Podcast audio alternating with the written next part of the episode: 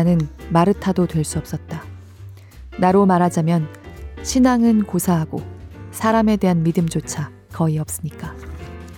그럼에도 불구하고 나는 마르타였다. 경아가 마리아라면 나는 마르타가 되어야 했다. 골라듣는 뉴스룸에서 함께 책 읽습니다. 저는 권애리 기자입니다. 안녕하세요. 저 한 40일 만에 북적북적 하러 왔습니다. 어, 굉장히 오랜 시간이 지난 것 같아요. 격조했습니다. 옛날 소설 속의 편지 같은데 격조했습니다. 이 말이 나오면 좀 멋있다고 느꼈거든요. 저도 한번 해보고 싶었어요. 해봤네요. 능력이 모자라다 보니까 본업하는데도 시간이 많이 걸려서요. 지난번 제 차례에 준비를 제대로 하지 못했는데 다행히 심영구 기자가 멋진 책으로 메워주더라고요. 그래도 북적북적은 이거는 제가 굉장히 기다리는 시간이어서 이번 주엔 기필코 아무리 정신이 없어도 하리라 하고 후보를 몇 권씩 두고 고민을 하다가요. 따끈따끈한 신간과 함께 왔습니다. 박서련 작가의 장편 소설 마르타의 일입니다. 마르타의 일.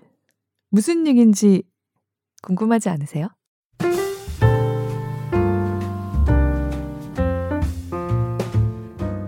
당신의 북적을 먼저 갔다가 마르타의 일 얘기 계속 해보겠습니다. 어, 커피 그림님. 테드창의 숨을 낭독 듣고 사서 읽어보겠다고 해주셨고요. 호박 여사님은 테드창의 숨은 읽고 계시고 동급생은 책 읽은 뒤에 들으려고 청취를 미뤘다고 말씀해 주셨어요. 두 분 다 지금쯤 읽으셨을지, 호박 여사님은 낭독도 들어주셨는지 궁금합니다.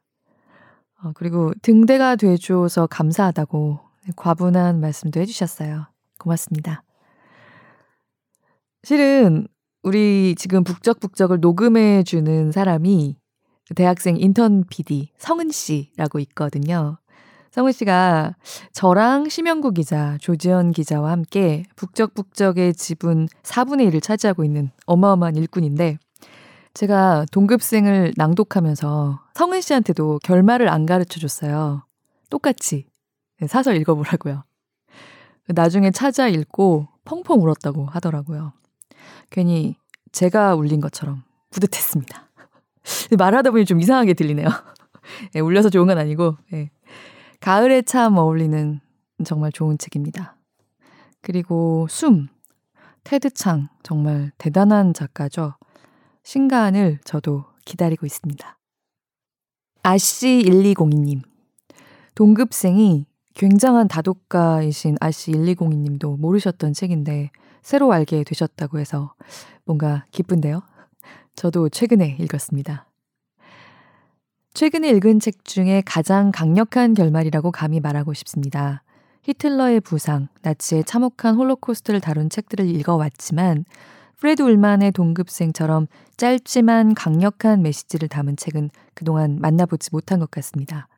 중편 수준의 분량이지만 그 내용에 있어서는 1000페이지짜리 소설을 능가한다거나 할까요? 동급생을 안 읽은 사람은 있어도 한 번만 읽은 사람은 없을 것 같습니다. 저도 다시 한번 읽어야겠습니다. 라고 말씀해 주셨는데요. 와. 북적북적을 뭐 어쩌면 당연한 얘기지만 저는 제가 재밌게 읽었거나 굉장히 마음에 와 닿게 읽은 책들을 함께 읽고 싶다는 딱 그 마음으로 하고 있거든요. 그 유명한 광고 있잖아요. 뭐 이거 너무 좋은데 설명할 방법이 없고 뭐 그런 얘기. 그런 마음으로 하고 있는데 RC1202님이 제가 한 시간 읽고 얘기한 것보다 더 읽어보고 싶게 만드는 댓글 써주신 것 같아요. 고맙습니다. 아, 저 그리고 네이버 오디오 클립으로도 의견을 주신다는 걸 최근에 알았습니다. 이제 북적북적 응원한다고 잘 듣고 있다고 여러분이 남겨주셨더라고요. 고맙습니다. 어, 그런데 저희 요즘 고민이 하나 있어요. 저희 요새 북적북적을 갑자기 좀 덜 들으신다는 소식이 조회수가 약간 줄어들었다는 소식을 바람결에 접했습니다. 요즘 고른 책들이 좀 그런가? 어, 은근히 굉장히 고민이 되더라고요. 책들은 진짜 재밌는 좋은 책들인데 좀 더 낭독을 잘해야겠다 반성을 해봅니다. 일요일엔 북적북적 해요.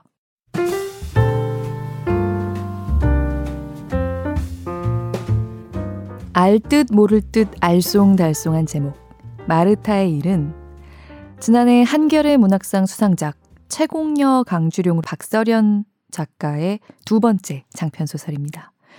어, 제가 작년 여름에 북적북적에서 읽었습니다. 최공녀 강주룡은 지난해 소설가 50인이 뽑은 올해의 소설 중 한 권으로 뽑히기도 했죠.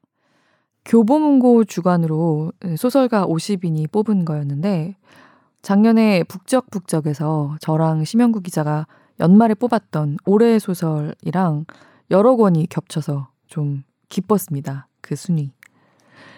아무튼 최공녀 강주용은 어, 저는 지난해 읽은 가장 인상 깊은 신인 작가의 소설이었습니다. 이제 북적북적에서 소개해드리고 나서 뭔가 좀 더 하고 싶어져서 다른 내용들이랑 함께 발전시켜서 8시 뉴스에서도 그래서 한번 소개를 한 바가 있습니다. 일단 1930년대 잡지에서 찾은 한 토막짜리 기사와 사진 한 장으로 그렇게 탄탄한 장편 스토리를 발전시킨 것도 인상 깊었고요. 충분히 선을 하되 피가 뜨거운 작가라는 생각을 했어요. 이분이 얘기하고 주목하고자 하는 사람들, 그 세상을 함께 바라볼 기회를 좀 더 가졌으면 좋겠다고 그때 생각했습니다. 그리고 오늘 함께하는 이 책, 마르타의 일을 읽으면서 다시 한번 그 기분을 확인했어요. 채공녀 강주룡을 읽으셨던 분들이라면 마르타의 일은 앞부분에서 어, 분위기가 많이 다르네 하실 것 같기도 해요. 일단 일제 강점기를 배경으로 했던 채공녀 강주룡과 달리 마르타는 동시대 이야기입니다. 그야말로 2019년 오늘날의 이야기예요. 그리고 그렇게 뛰어넘은 시간에 걸맞게 문체나 분위기도 바뀌었습니다. 하지만 이제 좀 더 읽어가다 보면 이 탄탄한 이야기와 충분히 서늘하되 피가 뜨겁다는 그 본질적인 공통점을 바로 느끼게 됩니다. 일종의 스릴러입니다. 긴장감이 넘치고 재밌습니다. 그리고 슬퍼요. 분노하게도 되고요. 제가 미리 다 말씀드리면 스포일러가 될까 봐서 여기까지만 말씀드리고 바로 낭독으로 들어가려고 하는데요. 저는 이 소설을 읽으면서 박서련 작가가 풀어내는 이야기에는 마음의 품위가 느껴지는 분노가 늘 감돈다는 생각을 했습니다. 자, 마르타의 일이란 과연 무엇일까요? 이 소설의 서두, 줄거리 소개 없이 바로 들어가 보겠습니다.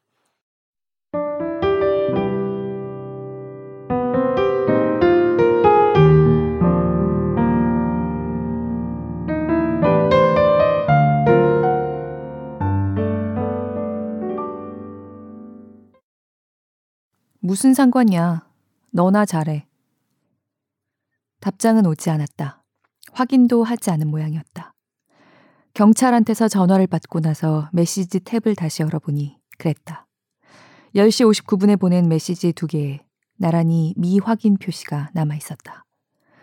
마지막 통화 기록이 나여서 내게 제일 먼저 연락했다고 경찰은 말했다. 자연스레 나머지 가족들에게 말하는 것은 내 몫이 되었다. 엄마, 뭘 하는 중이었는지 엄마는 첫 통화 연결음이 시작되자마자 전화를 받았다. 웬일이냐는 말에 잠깐 생각할 시간을 가진 다음 입을 열었다. 경아가 병원에 있대. 눈물이 날 것 같기도 하고 아닌 것 같기도 했다. 아침 첫 소변을 보려고 앉았는데 배 아래 묵직한 느낌만 들고 아무것도 나오지 않을 때처럼. 목 가운데에 뭐가 걸린 것처럼 당기고 아프기는 한데 이상하게 눈물이 나지 않았다. 수학이 넘어 엄마가 울기 시작하자 곧 목의 아픔도 가라앉았다. 일단 병원에서 만나자. 나도 지금 출발할게. 엄마, 엄마, 엄마. 아무리 불러도 엄마가 진정하지 않아서 그냥 끊었다. 경찰이 알려준 병원 주소를 찍어 엄마에게 보냈다. 아빠한테는 엄마가 전해달라는 말을 덧붙여. 가족이 다 모이는 건 거의 3개월 만의 일이었다. 아르바이트를 시작하기 전에는 빨래를 2주치씩 모아 집에 가곤 했다. 아르바이트를 한다고 하면 생활비를 줄일 게 뻔해서 부모님께는 말하지 않았고, 아르바이트비 덕에 코인 세탁방에서 빨래할 여유가 생겼고, 그래서 집에는 가지 않게 되었다. 생각난 김에 매니저에게 내일 출근하기 어려울 수도 있다는 메시지를 보냈다. 전화가 왔다. 자매면 반개 가족인가? 회사에서 이틀까지는 유급 휴가로 쳐줄 거야. 제 동생 아직 안 죽었는데요. 지하철 소음 때문에 목소리가 크게 나갔다. 주변에 사람이 없어 눈치를 볼 필요도 없었다.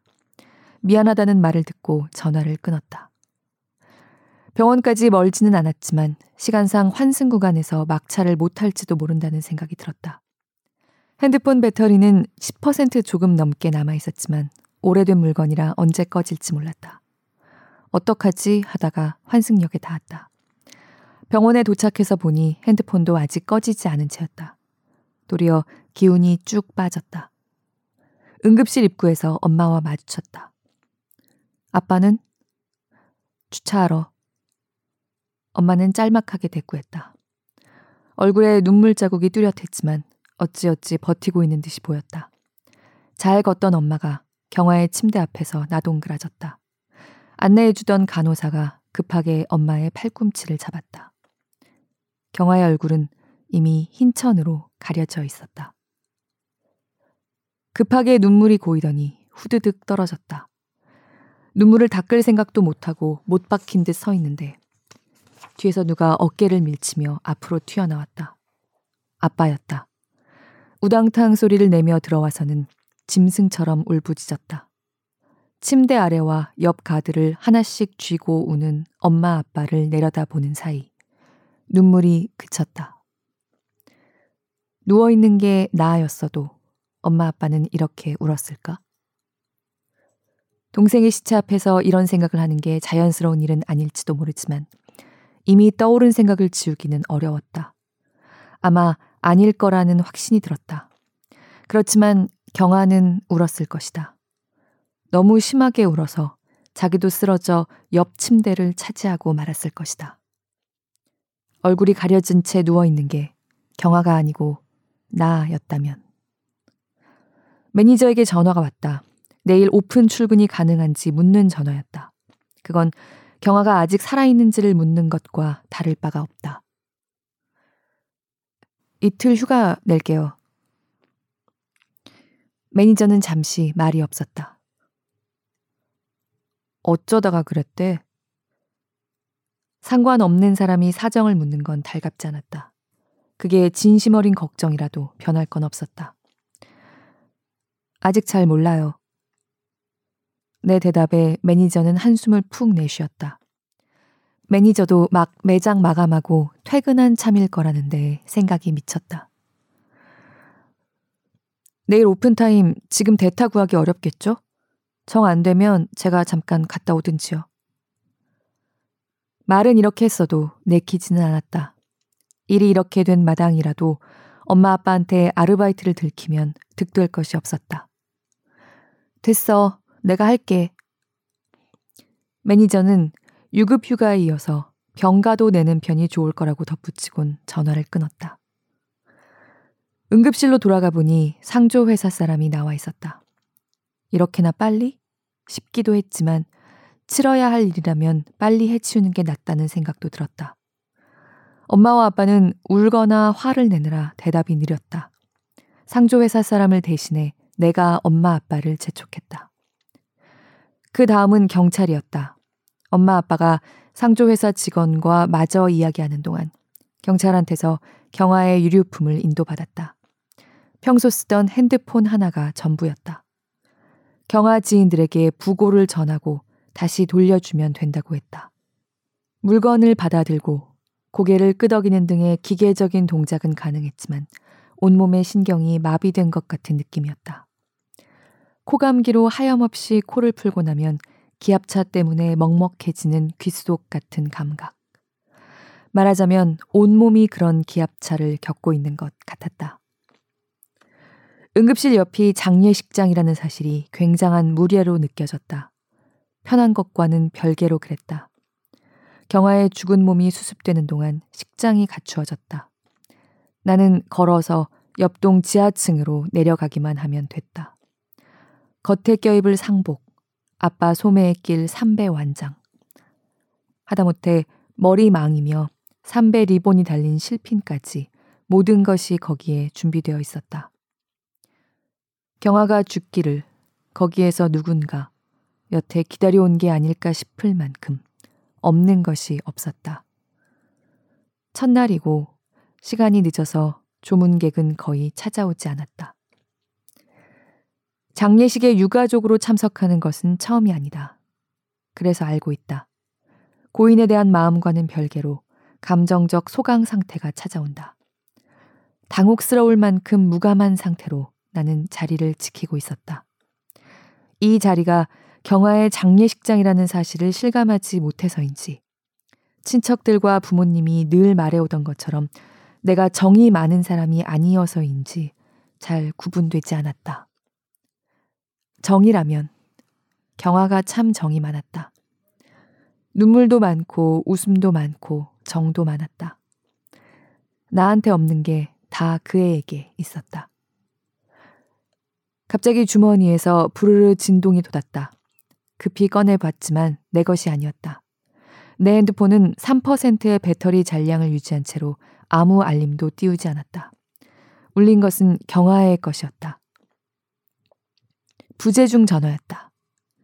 이준서. 입으로 여러 번 이름을 되뇌었다. 이준서, 이준서. 들어본 듯도 하고 그저 흔한 이름이라 착각이 드는 듯도 했다. 짧게 울리다 끊어진 것이 이상했다. 이 사람은 경아가 죽은 것을 알고 있을까? 불현듯 어떤 예감이 머리를 스쳤다. 내게 경아의 핸드폰을 건네준 경찰은 어차피 이 건을 살인으로 보지 않는다고 했다. 사람이 죽었고 신고를 받았기 때문에 경위를 기록하는 것이 의무라고 했다. 나름대로 주변 조사를 벌이긴 하겠지만 결국 자살로 결론이 날 것이라고 했다. 그래서 중요한 증거품이 될 수도 있는 핸드폰을 가족에게 잠시 빌려주는 것이라고 했다. 그렇지만 경아는 자살 같은 걸 할 만한 사람이 아니었다. 경아의 죽음이 자살일 리 없었다. 그 사실을 경찰에게 납득시켜야 했다. 정황상 자살로 보이더라도 경아는 자살 같은 걸 할 만한 사람이 아니었다는 것. 유족으로서 억지를 부리는 게 아니고 걔는 정말 그럴 사람이 아니었다는 것을 증명해야 했다. 그렇지만 그러면 경아의 핸드폰은 중요한 증거품으로 분류될 것이고 다시 돌려받지 못할지도 모른다. 자살이 아니면 사고사나 타살이니까. 만일 타살이라면 형사사건이 될 테니까. 생각이 여기에 이르자 조바심이 나기 시작했다. 병원 앞 대로변에 택시가 줄을 서서 대기하고 있었다. 너무 울어서 넋이 나간 엄마. 담배를 피운다며 10분 간격으로 자리를 비우는 아빠를 따돌리는 건 어렵지 않았다. 계좌에 잔고가 얼마나 남아 있었더라. 생각을 뒤로 하고 일단 달려가서 택시에 탔다. 졸고 있던 택시 기사가 흠칫 놀라는 기색이 느껴졌다.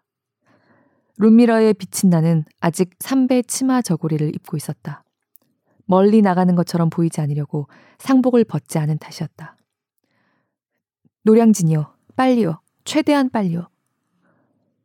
응급병동 간판의 붉은 빛이 차창을 뚫고 들어와 목덜미를 쓰다듬는 것이 느껴졌다. 3년 전 경아는 개명했다. 개명 신청 사유는 이름의 한자 뜻이 본인의 운수와 맞지 않는 듯하여 운이 트일 만한 다른 이름을 쓰고 싶어서 라고 했던가. 나는 신청이 반려될 가능성이 크다고 경고했다. 다소 촌스러운 이름을 세련되고 예쁜 이름으로 바꾸고 싶다고 솔직하게 쓰는 편이 도움이 될 거라고. 내 예상과는 다르게 가정법원은 선선히 경화의 청을 들어주었다. 경비는 2만 원, 기간은 한두 달 정도 걸렸다. 그렇게 얻은 경화의 새 이름은 리아였다. 임리아. 나중에 듣자 하니 개명 신청권은 국민의 행복 추구권에 해당하기 때문에 범죄 등에 악용하려는 여지가 없는 한 허용되는 게 보통이었다. 개명 신청이 반려되는 경우는 전체의 10%가 못 되었다. 늘 운이 좋은 편이었던 경아가 무려 90% 안에 못 들 이유는 없었다. 행복 추구권이라더니 경아는 이제야 언니처럼 예쁜 이름이 되었다고 정말 행복해 했다. 솔직히 말하면 나는 좀 심술이 났다. 이름만 두고 보았을 때 수아랑 경아라고 하면 수아가 조금 더 괜찮은 애일 것 같겠지 하는 내심. 그러니까 이름으로라도 경아보다는 내가 낫지 하는 마음이 그동안은 있었다. 너무 유치하고 가짜는 생각이라 아무한테도 말하지 못했지만 나와 경아를 둘 다 아는 사람이라면 누구라도 나의 이런 속내를 어느 정도는 눈치채고 있었을 것이다. 일이 이렇게 된 마당에 다시 생각해보면 경아는 역시 계속 그대로 경아인 편이 좋았을 것이다. 달을 다 못 채우고 약하게 태어난 아기에게 이름도 못 붙이고 다들 발을 동동 구를 때 돌아가신 할아버지가 장명소에서 받아온 이름이라고 했다. 그러니까 경아는 개명 신청을 할 때 완전히 제 입장과는 반대되는 말을 한 것이다. 건강하고 복되라고 지은 이름을 버린 것이니까. 돌이켜 생각하면 웃음이 날 일이지만 정말 웃을 수 있을까? 나중에 다시 이 일을 생각하다 보면 정말 웃음이 나올까? 개명 전부터도 경아는 리아라는 닉네임과 아이디를 썼다. I am R-I-A-H 아니면 I am 밑줄 R-I-A-H 여기에 생년월일 또는 가입하려는 사이트에서 임의로 부여한 숫자를 조합하는 식으로 아이디를 만들었다. 계획만 세우고 함께 가지는 못했던 해외여행을 실제로 떠났더라면 입국 심사장에서 경아와 나는 자매로 생각되지 못했을 것이다. 여권상 내 성은 LIM으로 경아의 성은 IM으로 되어 있으니까. 허겁지겁 방으로 뛰어들어와 핸드폰 케이블을 뽑았다. 작은 소란 탓에 옆방이 아 뭐야 하고 투덜거리는 소리가 들렸다. 하여튼 미친년. 절대 새벽 3시 전에 자는 꼴을 못 봐. 그보다는 경아의 핸드폰 기종에 내가 가지고 있는 케이블이 맞지 않는 것이 문제였다. 일단 노트북에 핸드폰 백업 펌웨어 다운로드를 걸어놓고 급한 대로 고시텔 및 편의점에서 경아의 것에 맞는 케이블을 샀다. 방으로 돌아와 핸드폰과 노트북을 연결하자 핸드폰 액정에 작업이 종료될 때까지 기기를 조작하지 마십시오. 라는 안내 문구가 떴다. 잠시 할 것이 없어서 내 핸드폰을 꺼냈는데 꺼져 있었다. 충전기를 물려두고 노트북 앞에 다시 앉았다. 백업 진행률은 3%. 퍼센티지가 한 칸 올라가는데 1분 가까이 걸렸다. 더럽게 느리네. 경아 핸드폰 데이터가 많은 거야. 내 노트북이 후진 거야. 아마 둘 다겠지. 답답했지만 대안은 없었다.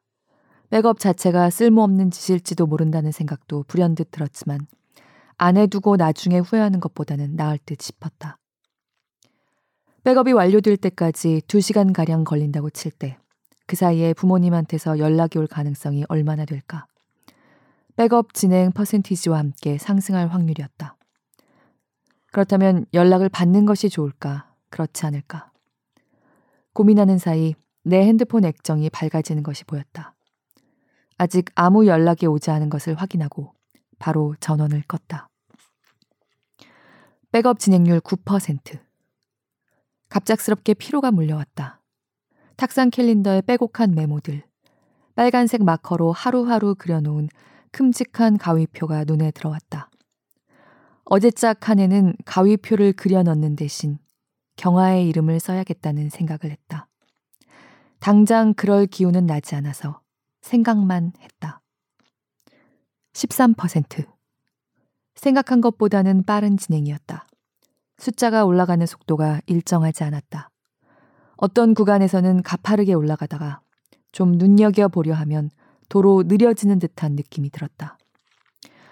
이럴 게 아니라 교육학이라도 볼까 하고 책장으로 시선을 옮겼다가 아예 눈을 감아버렸다. 그렇게 시간이 아깝고 자신이 없었다면 아르바이트를 구하지도 않았을 것이다. 나는 정확히 내가 할 수 있는 만큼 나를 믿었다. 다들 무리하는 거 아니냐고 했지만 내가 커버할 수 있다고 판단했으니까 하기로 한 것이다. 다들이라고 해봐야 경아와 카페 매니저가 전부지만. 30%. 애초에 아르바이트를 구할 때 경아를 의식하지 않았다면 거짓말일 것이다. 경아가 수제 타입이었다고 하기는 어렵다. 소위 과 탑이 되고 교내 장학금을 받고 이런 일들은 경아보다는 내 몫에 가까운 일이었다.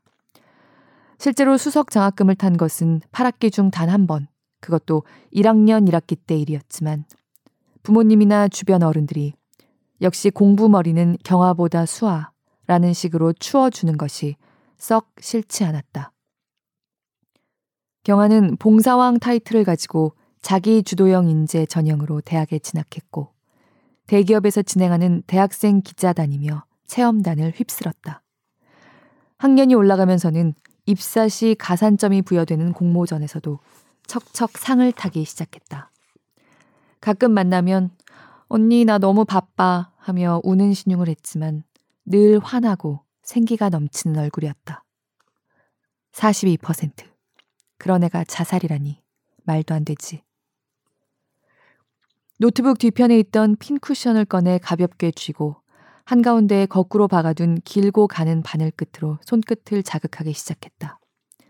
카운트 올라가는 것만 멍하니 보고 있자니 없던 불면증도 나을 것 같았다. 나는 경아가 못하는 걸 하고 싶었다. 무엇이든 열심이지만 애석하게도 공부머리는 좀 떨어지는 경아가 아르바이트와 임용고시 준비를 병행하는 언니를 대단하게 생각하기를 바랐다. 경아는 내가 기대한 반응, 그러니까 감탄이나 칭찬 같은 것보다는 걱정을 앞세웠다. 정말 괜찮겠어, 언니? 너무 무리하지 마, 언니. 나 너무 걱정돼, 언니. 김새는 일이었다. 야, 됐어. 엄마한테 말하지나 마. 51%. 핸드폰을 꺼둬서 정확하게 확인하긴 어렵겠지만 경아와의 마지막 대화도 이와 비슷한 맥락이었다. 뭐라고 했더라? 59%. 경아가 마지막으로 보낸 메시지는 상당한 장문이었다. 근무 중이던 내가 전화를 받지 못해서였을 것이다. 62%. 다른 사람이라면 그게 바로 자살의 전조라고 여길 법하지만 경아가 나에게 긴 메시지를 보내는 것은 그리 드문 일이 아니었다. 정확히는 긴 메시지를 나에게만 보내는 것도 아니었다. 경아는 가끔 시쳇말로 삘 받으면 자기 사람들한테 기나긴 메시지를 전송하곤 했다. 지가 보내놓고 지가 캡처해서 어디에 올릴 때도 가끔 있었다. 갑자기 데이터 수신 속도가 빨라졌다. 78%.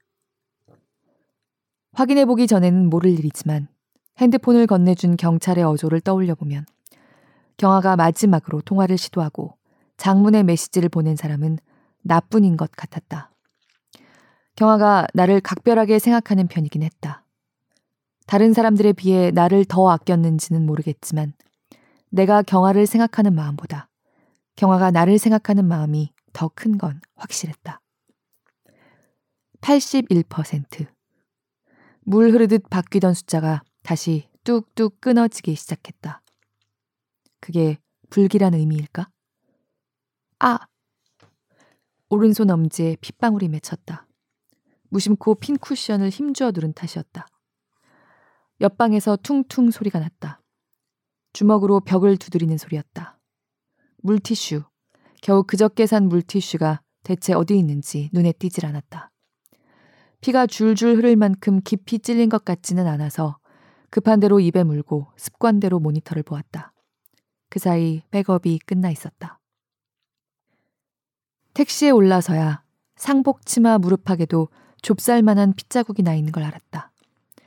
차 안이 어두워서 잘못 본 줄 알고 핸드폰 액정으로 비추어 보면서 무릎을 벅벅 문질러 보았지만 핏자국이 확실했다. 에이씨 하는데 갑자기 손에 쥐고 있던 핸드폰이 울렸다. 경아 것이었다. 다이렉트 메시지가 왔다는 알림이었다. 열어보니 임리아라는 궁서체 글씨가 선명하게 찍힌 사진이 나왔다. 빈소 현황 스크린을 찍은 것이었다. 경화에게 경화 장례식장 사진을 보내는 사람은 누구이며 그 행동의 의도는 무엇일까? 최대한 긍정적으로 해석하자면 경아를 아는 누군가가 문상을 온 것으로 볼 수 있지만 아무래도 좋은 쪽으로만 생각되지는 않았다. 일단 어떤 사람이 경아를 안다는 것이 경아와 그 사람이 서로 안다는 뜻은 아니니까. 문자 메시지나 핸드폰 연락처를 기반으로 구동되는 메신저 대신 SNS direct message로 연락을 취한 것이 이상했다. 보낸 사람의 프로필 사진은 가입한 후 한 번도 바꾼 적 없는 기본 이미지로 되어 있었고 이전에 메시지를 주고받은 흔적도 없었다. 보낸 사람 아이디를 터치했더니 게시물이 하나도 없는 빈 페이지가 나왔다. 내가 정체를 파악할 수 없다고 해서 경아가 이 사람을 몰랐을 거라고 단정 지을 수는 없다. 경아가 아는 사람인데 익명 계정을 이용해서 메시지를 보내왔을 가능성을 배제할 수는 없었다. 다시 처음부터 경아와 상호 면식이 있는 사람이 한 일인지는 나중에 생각하기로 하고 다시 경아의 장례식장 사진을 찍었다는 것은 경아가 더 이상 메시지를 확인할 수 없다는 사실을 알고 있다는 뜻인데 굳이 그런 경아에게 사진을 보낸 이유는 바로 지금 경아의 핸드폰을 가지고 있는 사람에게 말을 걸기 위함이겠지. 당연히. 이 간단한 걸 생각해내는데 왜 이렇게 오래 걸렸을까? 문득 오한이 느껴졌다. 거친 삼배 소매를 썩썩 소리나게 쓸면서 빈소 바깥을 내다보았다. 경아 핸드폰을 가지고 있는 누군가에게 말을 걸려고 한 것일까? 아니면 핸드폰을 가지고 있는 사람이 나라는 사실을 정확히 인지하고 메시지를 보낸 것일까? 여기서부터 다시 경아와 익명 계정의 관계를 생각해 볼 필요가 있었다. 미친 스토커의 짓인지, 경아가 믿을 수 있는 사람의 일인지, 최소한의 단서를 가지고 가능한 신속하게 답을 구해야 했다. 생각은 아주 빠르게 나쁜 방향으로 가지를 뻗어갔다. 경아가 자살한 게 아니라면 어쩌면 이 사람이 경아를 죽였을지도 몰라. 앉지도 못한 채 경아의 핸드폰을 계속 봤다. direct message 탭과 게시글 feed 탭을 오가는 동안에 점점 더 확실해진 것은 경아는 내가 알던 것보다 훨씬 유명하다는 사실이었다. follower는 K 단위였고 아이디에는 푸른색 별 모양 아이콘이 붙어 있었다. 임리아 사칭이나 팬 계정이 아니라 본인이 직접 사용하는 계정이라는 의미에서 공식적으로 부여되는 것이었다. 다이렉트 메시지 탭에는 확인되지 않은 메시지가 잔뜩 쌓여 있었다. 새벽인데 방금 온 메시지도 꽤 있었다. 그 많은 메시지들의 알림이 일일이 뜨지 않은 것은 팔로우하지 않는 사용자의 메시지라서였다. 경화는 장례식장 사진을 보내온 익명 계정을 이미 팔로우하고 있었던 것이다. 조금이나마 마음이 놓였다. 벽을 짚고 천천히 앉아서 경화의 페이지를 계속 보았다. 사진 속의 경화는 머리가 짧아졌다가 길어졌다가 했고 화장이며 옷 색깔, 사진의 배경도 모두 달랐지만 표정은 한결같이 밝았다. 그대로 말을 걸어올 것처럼 생기가 넘쳤다. 게시물 절반 가량은 동영상이어서 육성도 얼마든지 들을 수 있었다. 스크롤을 한껏 밀어 올려 경아가 해외 봉사 활동을 다녀오던 즈음까지 내려갔을 때 익명 계정으로부터 또 다른 메시지가 왔다. 경아 자살한 거 아닙니다. 내 생각과 같았지만 반가운 말은 아니었다. 가까스로 마음을 다잡고 답장을 썼다. 뭐라고 하면 좋을지 고민하며 썼다 지우기를 반복하다가 가장 궁금한 걸 물어보기로 했다. 누구세요? 경아 친구인데 경아 정말 자살한 거 아닙니다. 익명은 즉각 답장을 보내왔다. 경아를 경아라고 부르는 점을 보아 친구라는 말은 믿을 수 있을 것 같았지만 미심쩍은 느낌은 여전했다. 불현듯 아까 경아의 핸드폰에서 본 이름이 떠올랐다. 혹시 이준서 씨인가요? 익명은 짧게 답했다. 아닙니다. 이준서가 아니라면 누구지? 경아가 자살한 게 아니라는 걸 이토록 강조하는 이유는 뭐지? 절대로 자살한 게 아니라면 범인은 대체 누구지? 조금 강한 어조로 답장을 보내보기로 했다. 자살이 아닌 건 어떻게 하시죠? 옆에서 보셨어요? 경아가 자살한 게 아니라고 믿고 싶은 것은 나도 마찬가지였다. 하지만 그렇게 믿고 싶은 것과 그렇다고 확신하는 것은 다른 차원의 이야기가 아닌가. 경아가 자살한 게 아니라고 확언할 만한 요소는 지금으로서는 없는 것처럼 보였다. 익명 프로필 사진 옆으로 말 줄임표 애니메이션이 떠올랐다. 상대방이 메시지를 입력하고 있다는 의미였다. 애니메이션이 말풍선으로 바뀌는 순간 나는 자리에서 벌떡 일어났다. 네, 봤습니다. 가슴이 뛰고 화장실에 가고 싶어졌다. 곧바로 또 다른 메시지들이 도착했다. 아까 경찰이라고 경아 핸드폰 맡으라고 한 사람, 접니다. 머리를 망치로 두들겨 맞은 듯한 느낌이 들었다. 응급실에서 경찰이라는 사람을 봤을 때 정황이 어땠지? 그 사람 어떻게 생겼더라? 기억이 잘 나지 않았다. 키가 컸는지 작았는지, 인상은 어땠는지, 목소리가 높았는지 낮았는지 생각나는 게 전혀 없었다. 남자였던 것만 생각나고 경찰이라는 말만 들었지 신분 확인도 하지 않았다. 경황 없던 참이어서 의심이고 뭐고 할 여유가 없었다.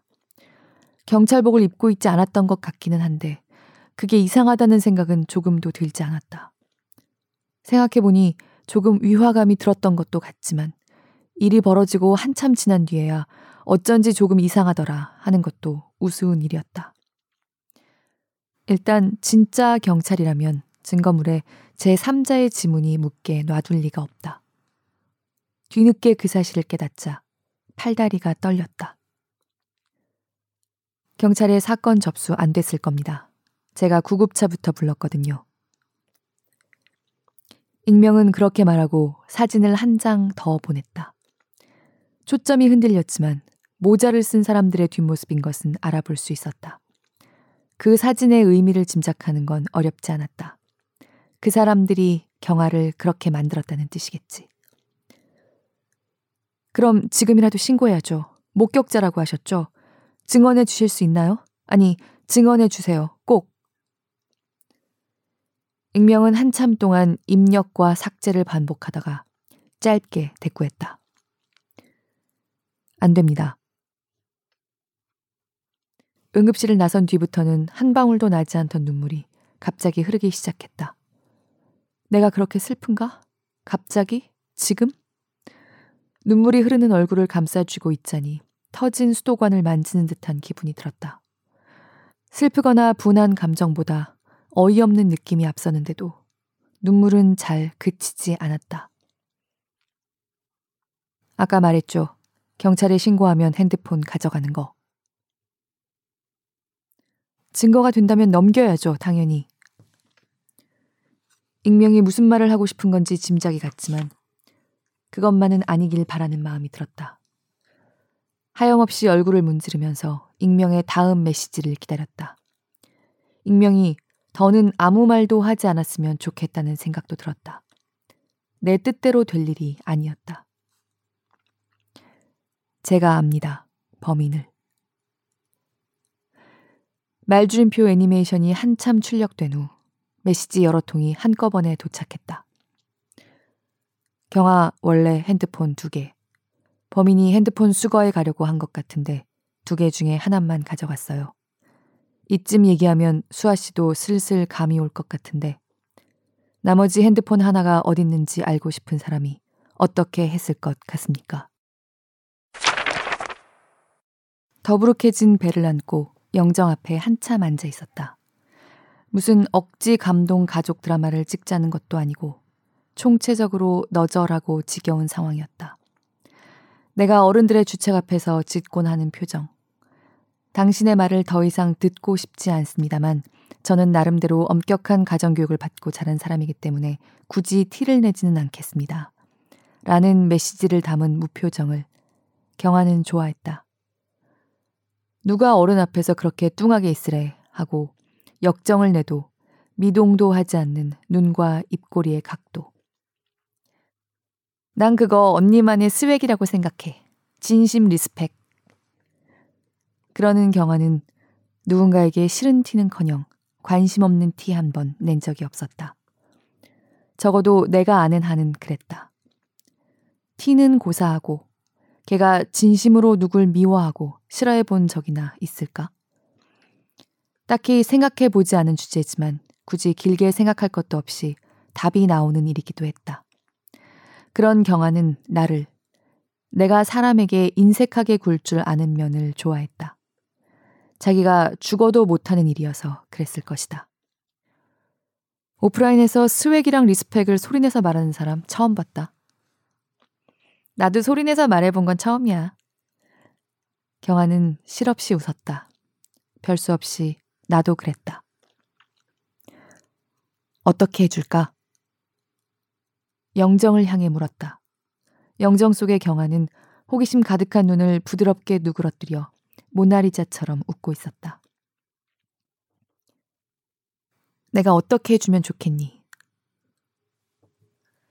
세상에서 가장 임경아답게 생각하고 말하고 행동하는 사람은 당연히 임경아 본인이다.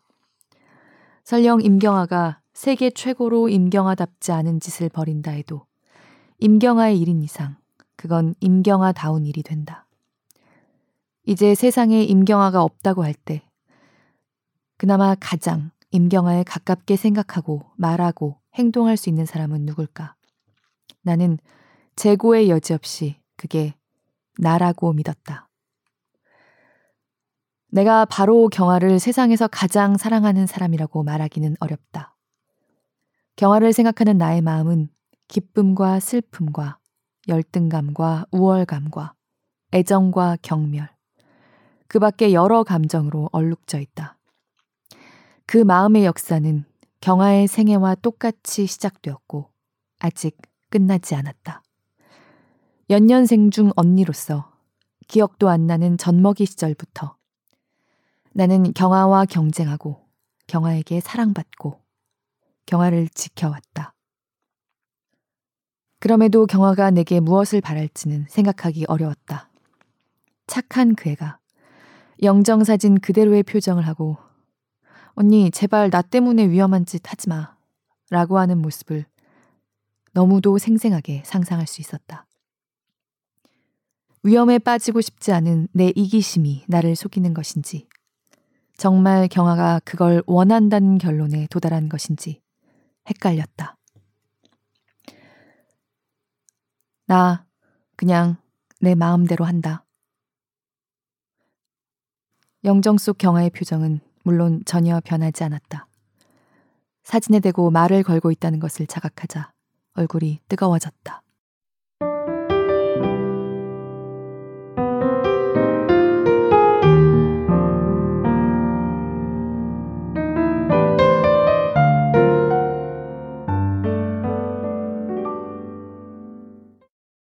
주인공 나, 언니 수아, 그리고 등장하지 않지만 등장하는 동생 경아, 이준서, 다이렉트 메시지의 익명.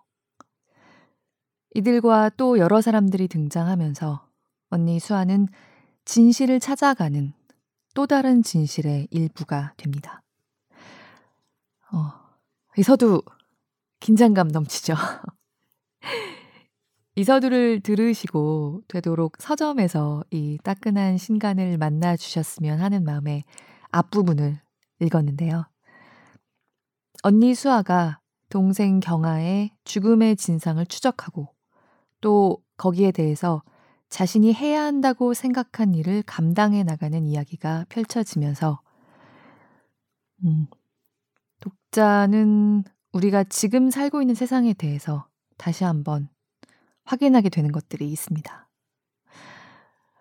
특히 이 자매, 수아와 경아, 좀 지어진 인물들이라는 느낌이 잘 안 들지 않나요? 소설에서 등장인물들이 자기적으로 설정되어 있다는 생각이 들면 갑자기 확 그 읽는 마음의 밀도가 좀 떨어지게 되잖아요. 그런데 수아와 경아는 굉장히 굉장히 현실적으로 2018년에, 2019년에, 그리고 참으로 그러지 않았으면 생각하고 싶지만 2020년에도 같은 고통을 이고 내 옆을 스쳐 지나갈 것 같은 여자들입니다. 또 애증의 관계라는 상투적인 표현으로 축약되는 참 일상적으로 느껴지지만 근거리에서 바라볼수록 참담해지는 여성의 역사를 공유한 자매들입니다. 그러니까 섬세한 심리 묘사와 굉장히 현실적인 감각이 설득력 있게 배합돼 있다는 생각이 들었습니다. 그리고 이 책은요, 또, 제가 최근에 본의 아니게 자꾸 그러게 되는데요. 40일 전에 소개해드렸던 동급생을 읽으면서 이보다 강한 반전은 없다. 마지막 한 줄의 소설이라고 소개해드렸습니다. 이 책도 장편 소설인데요. 마지막 한 줄에 엄청난 반전이 있습니다. 정말 딱 한 문장이에요. 벌써 이 책을 읽은 사람들끼리는 이 결말로 얘기거리가 좀 나오는 모양이더라고요. 거기까지 빠짐없이 읽으셔야 제대로 뒤통수를 맞는 아픈 쾌감을 느끼실 수 있습니다. 단, 동급생이 마지막 한 줄로 뜨거운 눈물을 자아낸다면 마르타의 일은 마지막 한 줄로 분필이나 손톱으로 칠판을 긁는 소리 같은 가슴 깊은 곳이 싸늘하게 시려오는 그런 여운을 남깁니다. 그 한 줄을 직접 확인해 보시길 바라면서요. 오늘은 이 책의 제목, 마르타의 일의 뜻을 조금 설명해 드릴 수 있는 사건의 전개는 좀 벗어난 대목을 좀 더 읽고 마칠까 합니다. 이 책은 대체로 싸늘한 잿빛 느낌이 나는 스릴러지만 박서련 작가는 사실 굉장히 진득한 사랑, 순수하게 그냥 사랑을 여전히 믿는 분이라는 생각이 들어요. 채공녀 강주룡에도 그런 사랑이 있었고요. 이 책에도 제가 읽지 않은 부분에서 그런 사랑이 있습니다. 그리고 물론 이 자매가 공유하는 것도 결국 사랑입니다. 많은 자매들은 아실 거예요. 저는 자매가 없지만 충분히 그렇겠다고 이해가 되더라고요. 자매들의 사랑은 여러 시험을 당할 수밖에 없습니다. 자매라는 그 유닛이 가족, 일가 친척부터 친구, 세상에 이르기까지 말하자면 그들 각각의 존재가 확장되면서 자매라는 묶음으로 존재하는 방식에는 동서고금을 막론하고 어떤 공통점이 있어 왔기 때문입니다. 대체로 시니컬하고 냉정한 언니, 수아는 이 책 내내 동생에 대한 마음을 한 방향으로 표현하지 않습니다. 좀 전에 낭독해드렸던 서두에도 그런 대목들이 여럿 있었죠.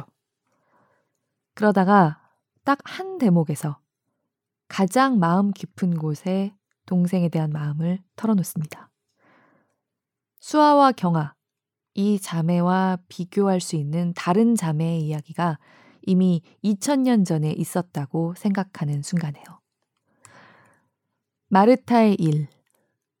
마침 11월의 초입에 읽기 딱 좋은 서늘하면서도 뜨거운 섬세한 스릴러입니다. 조용하게 그러나 강력하게 분노하고 있는 스릴러입니다. 이 자매의 얘기를 찬찬히 들어봐 주시는 시간을 한번 내주셨으면 해요. 들어주시는 모든 분들 늘 깊이 감사드립니다.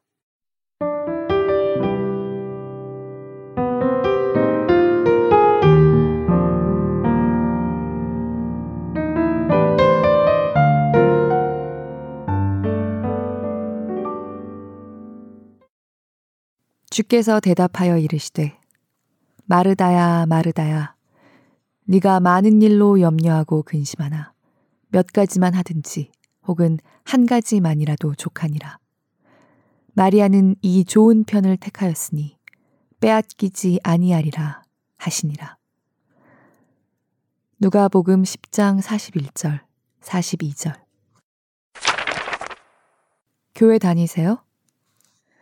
노량진으로 가는 길에 나는 불쑥 물었다. 적절한 small talk의 주제로 들리기를 바라면서. 같은 뜻이라도 예수 믿냐는 말을 선호하는 편입니다. 긍정의 의미로 느껴졌다. 나는 줄곧 하던 생각 하나를 털어놓고 싶었다. 저는 교회를 중학교 때까지만 다녔는데요. 교회에 안 나가게 된 다음에도 그게 늘 궁금했어요. 마리아 마르타 이야기 아시죠? 압니다. 아저씨가 전에 경아는 마리아 같은 애라고 했었고, 마리아는 흔한 이름이었습니다. 예수도 그랬고요. 예수의 어머니도 마리아, 예수의 발을 씻겨준 여자도 마리아. 향유의 마리아는 마르다의 동생이 맞지만, 네, 어쨌든 제가 말하는 마리아는 마르타의 동생 마리아인데요. 예수님이 마리아의 편을 들고 그때까지 부엌 일하느라 바빴던 마르타를 오히려 나무라잖아요. 익명은 음 하는 소리를 냈다. 마르타가 못할 말을 한 것도 아니고 마리아한테 창피를 주려고 한 것도 아닌데 예수님이 심했다는 생각을 지울 수가 없어서요. 예수는 평등을 중요하게 생각하지 않았나요? 일관성이 없었다는 생각이 들어요. 그 일만 생각하면. 익명은 잠깐 동안 말이 없었다. 나로서도 하고 싶은 말은 다 한 셈이었다. 조금 후에 익명이 입을 열었다. 예수께서 마르다를 마리아와 마찬가지로 귀하게 생각하셨다는 증거는 신약 곳곳에 있습니다. 다만 그날 마르다를 나무라신 것처럼 보였던 날에는 마르다가 아니라 다른 사람들을 의식해서 그런 말씀을 하셨을 겁니다. 예수께는 늘 따르는 제자들이 있었고 그 일화의 기록자인 누가라는 제자도 그 자리에 있었죠. 나는 창밖으로 스쳐가는 가로등들을 바라보며 익명의 이야기가 이어지기를 기다렸다. 당시 문화에서 여자가 남자들처럼 가르침을 받는 것은 금기 사항 중 하나였습니다. 여자는 정식으로 글을 배울 수 없었던 조선시대와 다를 게 없었다고 보시면 됩니다. 그런데 마리아는 예수의 제자들과 마찬가지로 예수의 발치에 앉아 가르침을 듣고 있었단 말입니다. 그걸 보기 거슬려 한 쪽은 언니 마르다였을까요? 제자들을 비롯한 다른 남자들이었을까요? 선뜻 대답할 수 없었다. 마르다는 아마도 남자들의 눈총을 받는 마리아가 안쓰럽고 불안해서 부엌으로 피하게 하고 싶었겠지요. 예수님이 하신 말씀은 언뜻 마르다를 나무란 것처럼 보이지만 어떨까요? 이런 관점에서 보면 마르다를 안심시킬 만한 말씀이죠. 마르다, 너의 일도 귀하지만 마리아가 남자들과 마찬가지로 가르침을 받는 일은 아주 좋은 것이다. 누구도 이 일을 방해해서는 안 된다. 그 자리에서 마리아를 노려보았을 남자들 누구라도. 하지만 성경에 그렇게 써 있지는 않았잖아요. 그 일을 기록한 누가라는 사람도 남자였으니까요. 할 말이 없었다. 좋은 이야기였지만 여태 믿어오던 것이 너무 쉽게 뒤집혀 버리는 것 같아서 혼란스러웠다.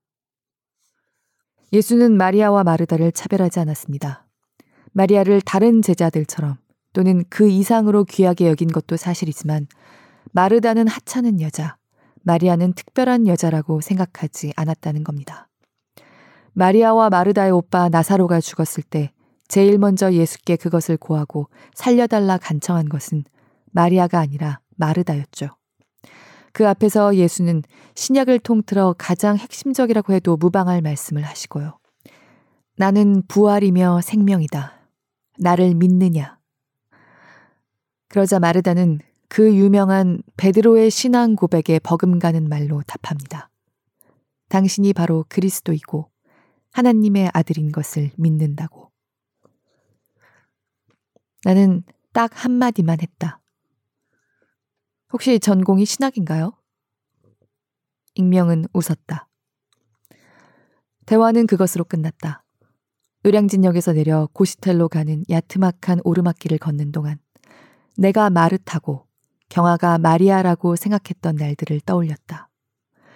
마리아는 흔한 이름이었다는 익명의 이야기에 대해서도 생각했다. 성경에 기록되지 않은 마리아도 엄청나게 많았을 것이다. 그 중에는 나쁜 마리아도 얼마든지 있었을 것이다. 익명의 이야기 속에서 나는 마르타도 될 수 없었다. 나로 말하자면 신앙은 고사하고 사람에 대한 믿음조차 거의 없으니까. 그럼에도 불구하고 나는 마르타였다. 경아가 마리아라면 나는 마르타가 되어야 했다. 그다지도 그 애를 사랑했다.